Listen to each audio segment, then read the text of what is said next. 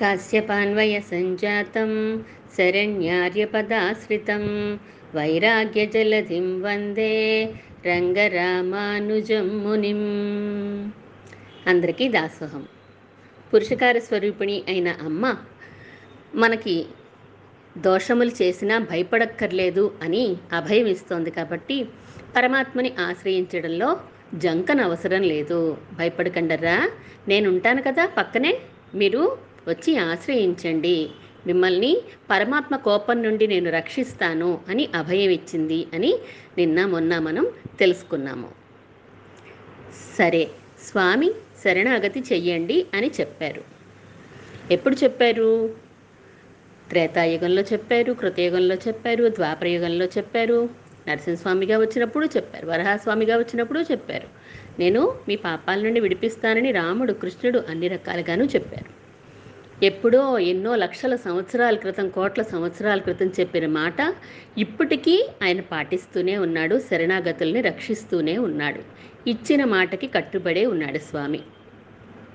మనం ఎవరి దగ్గర డబ్బు అప్పు ఇచ్చినా అప్పు తెచ్చినా నోట్ రాయించుకుంటారు కదా ప్రామిసరీ నోట్ రాయించుకుంటారు. అంటే ప్రామిస్ చేస్తున్నట్టుగా నేను నీ దగ్గర అప్పు తీసుకున్నాను ఇంత వడ్డీకి తిరిగి నేను చెల్లించగలను అని చెప్పి మనం నోట్ ఇస్తాం నోట్ తీసుకోవడమో ఇస్తాం ఏదో చేస్తాం. దాని గడువు ఎన్నాళ్ళు? మూడు సంవత్సరాలు. ఆ మూడు సంవత్సరాలలోపు మనం దాన్ని రెన్యువల్ చేయించుకోకపోతే ఆ నోటు రద్దయిపోతుంది చట్ట ప్రకారం. న్యాయ ప్రకారం చూసుకుంటే ఇవ్వాలి. చట్ట న్యాయం వేరు కదా. కానీ న్యాయ ప్రకారం అయితే మనం కట్టుబడి ఇవ్వాలి. చట్ట ప్రకారం అయితే అది రద్దయిపోతుంది రెన్యువల్ చేయించుకోకపోతే కానీ ఎన్నో లక్షల సంవత్సరాల క్రితం చేసినటువంటి మాటని ఇప్పటికీ పోషించుకుంటున్నాడు పరమాత్మ ఆశ్రయించిన వారిని రక్షిస్తూ. శరణాగత రక్షకుడు అనే బిరుదును తాను కాపాడుకుంటూ వస్తున్నాడు. అటువంటి అటువంటి స్వామిని శరణాగతి చెయ్యడము అంటే కాయికంగా చెయ్యాలా? మానసికంగా చెయ్యాలా? వాచికంగా చెయ్యాలా? కాయికంగా అంటే శరీరంతో వాచికంగా అంటే నోటితో మానసికంగా అంటే మనసుతో ఏ విధంగా శరణ పొందుతున్నాను అని చెప్పి మనం భావించాలి? సరే చూద్దాం. ఒక్కొక్క కరణంతో ఎలా ఉంటుందో చూద్దాం. కాయికంగా చేద్దాము అని అనుకున్నాం అనుకోండి ఆయన పాదాలు పట్టుకోవాలి. ఒక ఫోటో దగ్గర ఒక విగ్రహం దగ్గర ఆయన పాదాలు మనం పట్టుకున్నప్పుడు ఎంతసేపు పట్టుకుని ఉండగలము? నేను శరణాగతి చేస్తున్నాను అని చెప్పేసి ఒక అరగంట గంట రెండు గంటలు మూడు గంటలు. పోని మహా అయితే ఓ పది గంటలు పట్టుకోగలం ఇంక తర్వాత మనం ఉండగలమండి అలాగా? ఉండలేం కదా? సరే అది వదిలేద్దాం. అలా చేయలేం కాబట్టి వదిలేద్దాం. మరి వాచకంగా చెయ్యాలనుకోండి స్వామి నేను నిన్ను శరణ పొందుతున్నాను నేను శరణాగతి చేస్తున్నాను అని చెప్పి నోటుతో చెప్పడం అనుకోండి. ఎంతసేపు చెప్తాం మనం? ఫస్ట్ టైం చెప్పినప్పుడు ఆనందపడతాడు. రెండోసారి ఓకే అంటాడు. నాలుగోసారి కొంచెం నవ్వు తగ్గిస్తాడు. ఇంకా పదే పదే అదే చెప్తూ ఉంటే విసుగొచ్చి ఎన్నిసార్లు చెప్తావు నీకు నాకున్న సంబంధాన్ని? అని చెప్పి విసుక్కుంటాడు కదా స్వామి నన్ను మనకే చిరాకు అసలు. ఒకటి ఒకటికి రెండు సార్లు చెప్తేనే మనకి చిరాకు వచ్చేస్తుంది. అలాంటిది పదే పదే అదే చెప్తూ ఉంటే మనకి చిరాకే కదా. అందువల్ల ప్రతిరోజు ప్రతిసారి గుర్తు చేయలేం మనం పరమాత్మకి నీ దాసుణ్ణి అని చెప్పి. మానసికంగా అయితే స్వామి నేను నీ దాసుణ్ణి అని చెప్పి మనం తలుచుకోగలం. అది పరమాత్మకి గుర్తు చేయడానికి కాదు మనం గుర్తుంచుకోవడానికి. నేను దాసుణ్ణి పరమాత్మకని మన గుర్తుంచుకోవాలి. ఎందుకంటే మనం ఒక మాట మాట్లాడినా ఒక పని చేసినా కూడా శరణాగతి చేశాము అని గుర్తున్నప్పుడు తప్పుడు పనులు చేయము తప్పుడు మాటలు మాట్లాడము మనం. అందువలన మానసికంగా శరణాగతి చేయడం చాలా సుఖంగా ఉంటుంది. శరణాగతి చేస్తున్నా నిన్ను అని నోటితో అండం ఒక్కసారి చేస్తాం మనం మంత్రోపదేశం సమయంలో. ఈ శరణాగతి చేస్తున్నాను అనే దాన్ని శక్తివంతమైనటువంటి ఒక మంత్రం ఉన్నది శాస్త్రాల్లో. ఆ శాస్త్రాల్లో ఉన్న మంత్రాన్ని మన చేత ఆచార్యులు అనిపిస్తారు. ఆయన చెప్తే మనం తిరిగి పరమాత్మ సన్నిధిలో చెప్తాము. చెప్తే ఇంకా శరణాగతి చేసేసినట్టే మనం. నోటితో ఒకసారి చెప్పేశాం కదా ఇంకా మనసులో ఎప్పుడు భావన చేసుకుంటూ మనం ఉండాలి. మంత్రరూపంగా చెప్పినప్పుడు ఏ విషయమైనా కూడా పవర్ఫుల్గా ఉంటుంది కదా. అందువలన నీ శ్రీపాదాలని పట్టుచున్నాను అని మంత్రోపదేశ సమయంలో చెప్పేస్తే చాలు. ఏదైనా ఒక పుస్తకం పట్టుకుని నుంచున్నాం అనుకోండి ఎంతసేపు పట్టుకోగలం మనం? ఒక అరగంట గంట రెండు గంటలు పట్టుకునేసరికి ఆ పుస్తకం బరువెక్కిపోతుంది మనకి పట్టుకోలేము అలా శ్రీపాదాలని కూడా మనం ఎల్లకాలం పట్టుకొని ఉండలేం కాబట్టి మానసికంగా చాలా బెటర్ అని చెప్తారు మన పూర్వాచారులు అందరూ కూడా సరే ఆ భావన మనలో ఉంటే మనలో మార్పు వస్తుంది అనుకున్నాం మనం. మరి ఈ మంత్రోపదేశం ఆచార్యులు చేస్తారు అని కూడా తెలుసుకున్నాం మనం. మనం ఆయనకే పరతంత్రులు అనేది ఎప్పుడు గుర్తుంచుకుంటూ ఉండాలి పరమాత్మకి ఆచార్యులకి అని చెప్పుకున్నాం. ఎలా ఉండడం పరమాత్మకి ఇష్టమో శాస్త్రాలు చెప్పాయి. శరణాగతి ఎలా చేయాలో కూడా శాస్త్రాలు చెప్పాయి. అవి చదివి అర్థం చేసుకుని వాటిని తమ ఆచరణలో పెట్టుకున్న వారే ఆచార్యులు అని కూడా మనం ఇదివరకు తెలుసుకున్నాం మనం. ఆచార్యులకి అంత స్థానం ఎందుకు ఎందుకున్నది అంటే పరమాత్మతో సమానం ఆచార్యులు అని చెప్తారు. ఇంకా ఒక మెట్టు పరమాత్మ కంటే ఎక్కువే అని చెప్తారు. మనలాగే ఉన్నారు కదా ఆచార్యులు కూడా. మనలాగే సంసారంలోనే ఉన్నారు కదా. ఇలాగ మనలాగే అవయవాలు ఉన్నాయి కదా. మరి పరమాత్మతో సమానంగా పరమాత్మ కంటే ఎక్కువగా ఎలా భావిస్తాం మనం?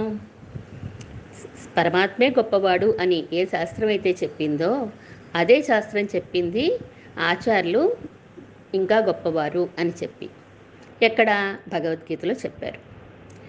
పరమాత్మ చెప్తాడు కదా ఏడవ అధ్యాయంలో చతుర్విధ భజంతే మాం జనా సుకృతినోర్జున ఆర్తో జిజ్ఞాసు అర్థార్థి జ్ఞానీ చ పురుష భరతర్షభ అని చెప్పారు అర్జునుడికి కృష్ణ పరమాత్మ. ఓ అర్జున నన్ను కొలిచేవారు నాలుగు విధాలుగా ఉంటారు. నా దగ్గర నుంచి ఏదైనా పొందాలి అని అనుకునేవారు నాలుగు విధాలుగా కేటగిరైజ్ చేస్తున్నాను నేను. ఒకళ్ళెవరు? పోయినటువంటి డబ్బు కావాలి అనుకునేవాళ్ళు. కొత్తగా డబ్బు రావాలి అనుకునేవారు. ఇంకా పరమ జిజ్ఞాసు ఆత్మజ్ఞానం గురించి కావాలి అని అనుకునేవారు.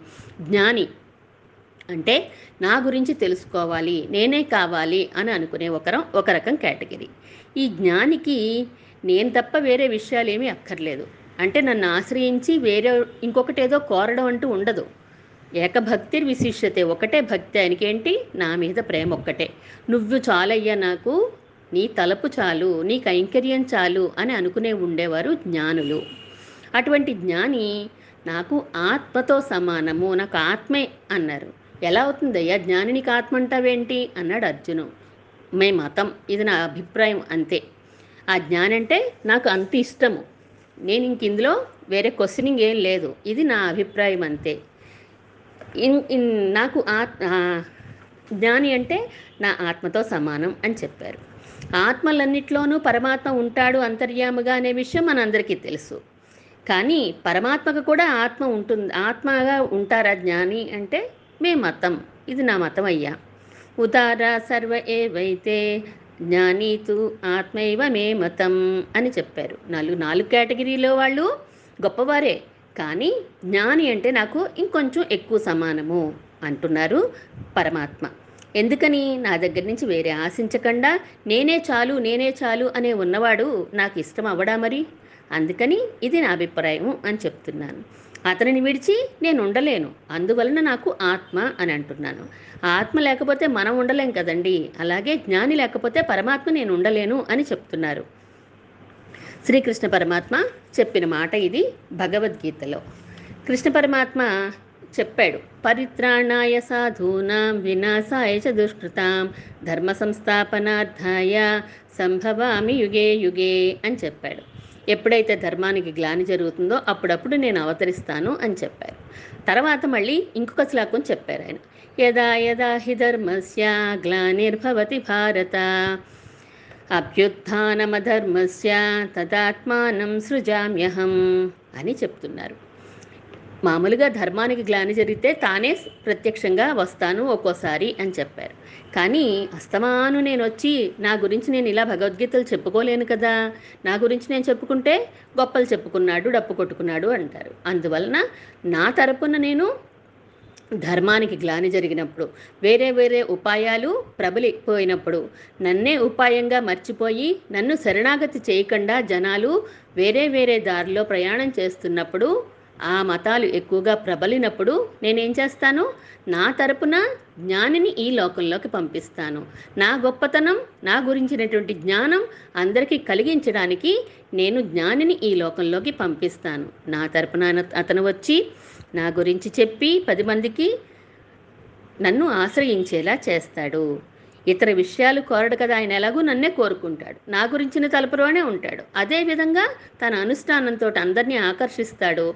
తన నా గురించినటువంటి జ్ఞానాన్ని పది మందికి పంచుతాడు. అందుకనే అతనితో ఏమని ఆయన ఏమన్నారండి? జ్ఞాని అని నాకు ఆత్మ అని బిరుదుతో సత్కరించాడు పరమాత్మ. అటువంటి వాడే నాకు ఆత్మ అనే బిరుదుతో గొప్ప బిరుదు ఇచ్చాడు ఆయన. సరే మరి సృజామ్యహం అంటే గనక ఆత్మానం సృజామ్యహం. నా ఆత్మల్ని నేను సృష్టిస్తాను. అంటే నా ఆత్మలు ఎవరు జ్ఞానులే కదా. అందువలన మీరు తక్కువగా చూడొద్దు. నా మీద ఎంత ప్రేమ చేస్తున్నారో నా మీద ఎంత భక్తి చేస్తున్నారో అంత ప్రేమ భక్తి ఆ జ్ఞానుల మీద కూడా ఆచార్యుల మీద కూడా మీరు చెయ్యండి అని చెప్తున్నాడు కృష్ణ పరమాత్మ. మనకి కొత్తగా మన అమ్మాయికో అబ్బాయికో సంబంధం కుదిరిందనుకోండి.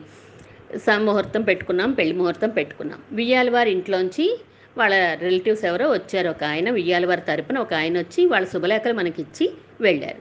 వెళ్ళినప్పుడు మన ఇంటికి రాగానే మనం వియ్యాల వారికి ఎంత ప్రేమ మర్యాద చూపిస్తామో అంతకంటే ఎక్కువ చూపిస్తాం ఆ బంధువు మీద. ఎందుకంటే ఆయన వియ్యాల వారి చుట్టం కాబట్టి మనకి అంతకంటే ఎక్కువగా ఆదరించాలి. దాని అలాగే వచ్చిన ఆయన ఆచార్యులు పరమాత్మ పంపించిన వారు కాబట్టి మనకి పరమాత్మ కంటే కూడా ఎక్కువ ఆదరించాలి పర ఆచార్యుల్ని పరమాత్మ అయితే శక్తిమంతుడు. ఆయన ఏ పనైనా చేయగలడు. సర్వశక్తి సర్వజ్ఞానం అన్ని గుణాలన్నీ ఉన్నాయి. కానీ మన ఆచార్యులు పరిమితమైన గుణాలతోటి పరిమితమైన శక్తితో వచ్చారు. గుణాల్లో లోటు ఉండదండి పరిమితమైన శక్తితోటి ఈ లోకంలో అవతరించారు. భగవంతుడి యొక్క లీలలు చేష్టలు అన్నీ మనకి చేయడానికి చెప్పడానికి చూపించడానికి వచ్చారు. పరమాత్మ లీలలు మనకు చూపించడానికి వచ్చిన మనిషి కానీ పరమాత్మ అంత శక్తి అంతా ఉండకపోయినా కానీ పరమాత్మ కంటే ఎక్కువ పనులు చేస్తున్నారు మనలాంటి వాళ్ళందరినీ ఉద్ధరించి. అందువలన మనం మరింత ఎక్కువగా ఆచారుల్ని గౌరవించాలి ఆదరించాలి. పరమాత్మకి ఆచార్యుల మీద ఎంత ప్రీతి అంటే ఆళ్వార్లు చెప్తారు. పరమాత్మకి ఆత్మ కదా అన్నారు. మనందరిలోనూ పరమాత్మ అంతర్యామిగా ఒకే రూపంతో ఉంటారు ఆయన కానీ ఆచార్యుల విషయంలో అలా కాదట. ఆయన అంటే చాలా ఇష్టం మూలన ఒక్కొక్క అవయవంలోనూ ఆయన తివి తిరుమేనిలో ఒక్కొక్క అవయవంలో కూడా రెండేసి దివిదేశాల పెరుమాళ్ళు ఇష్టంతో వేయించేసి ఉంటారట ప్రీతిగా ఉంటారట. ఒక్కొక్క అవయవంలో రెండేసి దివిదేశాల పెరుమాళ్ళు అంటే ఆయనకి ఎంత ఇష్టమో చూడండి అక్కడ ఉండడం. ఆయన తిరుమేనిలో వేయించేసి ఉండడం ఎంత ఇష్టమో చూడండి. అంటే నూట ఆరు దివిదేశాలు నూట ఎనిమిది దివిదేశాల పెరుమాళ్ళు? ఆచార్యులు తిరుమేనిలో ఉన్నట్టే కదా. అందుకనే భగవంతుడి కంటే ఆచార్యులు ఎక్కువ అని చెప్తున్నారు. పరమాత్మ పరమాత్మని ఎంత సంతోషింపచేస్తామో పరమాత్మ యొక్క ఆత్మ అయిన కూడా అంతకంటే సంతోషింప చేయాల్సిన అవసరం మనకుంది కైంకర్యం మనకుంది. ఆచార్య కైంకర్యం ఎంత ఎక్కువగా చేసుకుంటే పరమాత్మ అంతా ఆనందపడుతూ ఉంటారు. మరి ఇది వేదంలో ఎక్కడైనా ఉందా అండి? భగవద్గీతలో ఉందని చెప్తున్నారు మీరు. వేదంలో ఎక్కడైనా ఉందా? ఆ ఉన్నదండి. శ్వేతాశ్వత ఉపనిషత్తు అనే ఆ ఉపనిషత్తులో దానికి ముగ్గురు రాశారు భాష్యం. అంటే శంకర భగవత్పాదులు రాశారు రామానుజుల వారు రాశారు మధ్వాచార్యులు భాష్యాన్ని వ్రాశారు. అందులో వాళ్ళు ముగ్గురు కూడా చెప్తారు. ఏమని? ఎస్య దేవే పరాభక్తి యథా దేవే తథా గురౌ తస్యైతే కదితా హ్యార్థ ప్రకాశంతే మహాత్మన అని చెప్పి. అంటే భగవత్ తత్వాన్ని చేరుకునే మార్గం ఆ ఉపనిషత్తులో చక్కగా చెప్పబడింది. అదే ఉపనిషత్తు చెప్తోంది భగవంతుడి యందు ఎంతటి భక్తిని కలిగి ఉంటారో అంతటి భక్తిని ప్రేమని కూడా ఆచార్యులు యందు ఎవరు చేస్తారో వారికే భగవతత్వము తెలుస్తుంది. భగవద్ విషయాలు తెలుస్తాయి అని చెప్పి చెప్పారు. శంకర భగవత్పాదులు ఈ మంత్రానికి వ్యాఖ్యానం చేస్తూ చెప్తారు కదా ఇదివరకు మనం చెప్పుకున్నదే దాహం వేస్తే మంచినీళ్ళు తాగడం తప్ప వేరే దారి లేదు. భోజనం చేయ ఆకలేస్తే భోజనం చేయడం తప్ప వేరే మార్గం ఎలా లేదో పరమాత్మ అనుగ్రహం మనం పొందాలి అని అనుకుంటే ఆచార్య అనుగ్రహం తప్ప వేరే మార్గం లేదు. ఆచార్యవాన్ పురుషోవేత కదా అంటుంది చాందోగ్యోపనిషత్తు. ఆచార్యులు కలవాడే పరమాత్మని పొందగలరు. త్రూ ప్రాపర్ ఛానల్ అంటారు. ఏదైనా ఒక ఫైల్ వెళ్ళాలంటే కలెక్టర్ గారి దగ్గరికి ఎవరి దగ్గర నుంచి ఎవరి దగ్గర నుంచి వెళ్ళాలో అదే రూట్లో వెళ్ళాలి తప్ప వేరే మార్గం ఉండదు కదా. అలాగే పరమాత్మని చేరాలంటే ఆచార్యుల ద్వారా మాత్రమే చేరాలి మనం. అదే చాందోగ్యమర్షత్తు ఇంకోటి చెప్తుంది. ఆచార్యస్థితే గతిం వక్త అంటుంది. అంటే బ్రహ్మ విద్యని తెలుసుకోవాలి అని అనుకుంటే ఆచార్యుల ద్వారానే తెలుసుకోవాలి తప్ప వేరే విధంగా మార్గం లేదు. ఆచార్యుడైతేనే నీకు తగిన మార్గాన్ని చూపగలుగుతారు అని చెప్తారు. మాకు ఆచారాలు అక్కర్లేదు మేము సొంతంగా చేసేసుకుంటాం. ఏదో సాధన చేసేస్తాం. ఏదేదో చేసేస్తాం. మాకు ఎందుకు ఈ ఆచారాలతో పనే ఉంది గనక? అనవసరం అసలు. మన అనుష్ఠానం బాగుంటే భగవానుడు ఎందుకు అనుగ్రహించడు? అని అనుకుంటామనుకోండి. అది అహంకారానికి గుర్తు. దాంతో పరమాత్మ సంతోషించడు. అందువలన ఆచారాల ద్వారా వెళ్తేనే మనకి విషయాలు సరిగా అర్థమవుతాయి. మనం సరైన మార్గంలో వెళ్తున్నామో లేదో తెలుస్తుంది.